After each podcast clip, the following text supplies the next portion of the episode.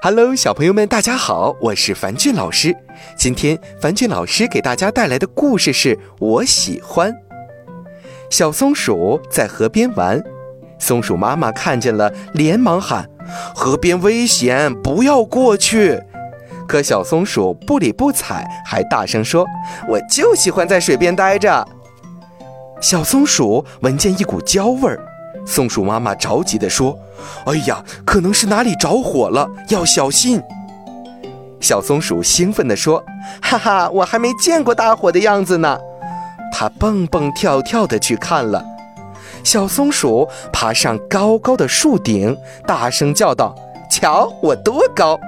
松鼠妈妈吓了一跳，赶紧说：“哎呦，快下来，会摔疼的。”小松鼠笑了，我喜欢这里，可好玩了。小松鼠准备下来的时候，被松鼠枝勾住了。它大声叫着喊妈妈。松鼠妈妈狠心说：“这是你喜欢的，你自己想办法解决吧。”这可把小松鼠吓到了，哭了半天。最后还是松鼠爸爸救了它。不过从这以后，调皮的小松鼠可变得乖了不少呢。小朋友们，按照自己的喜好，想做什么就做什么，有时候啊会给我们带来危险。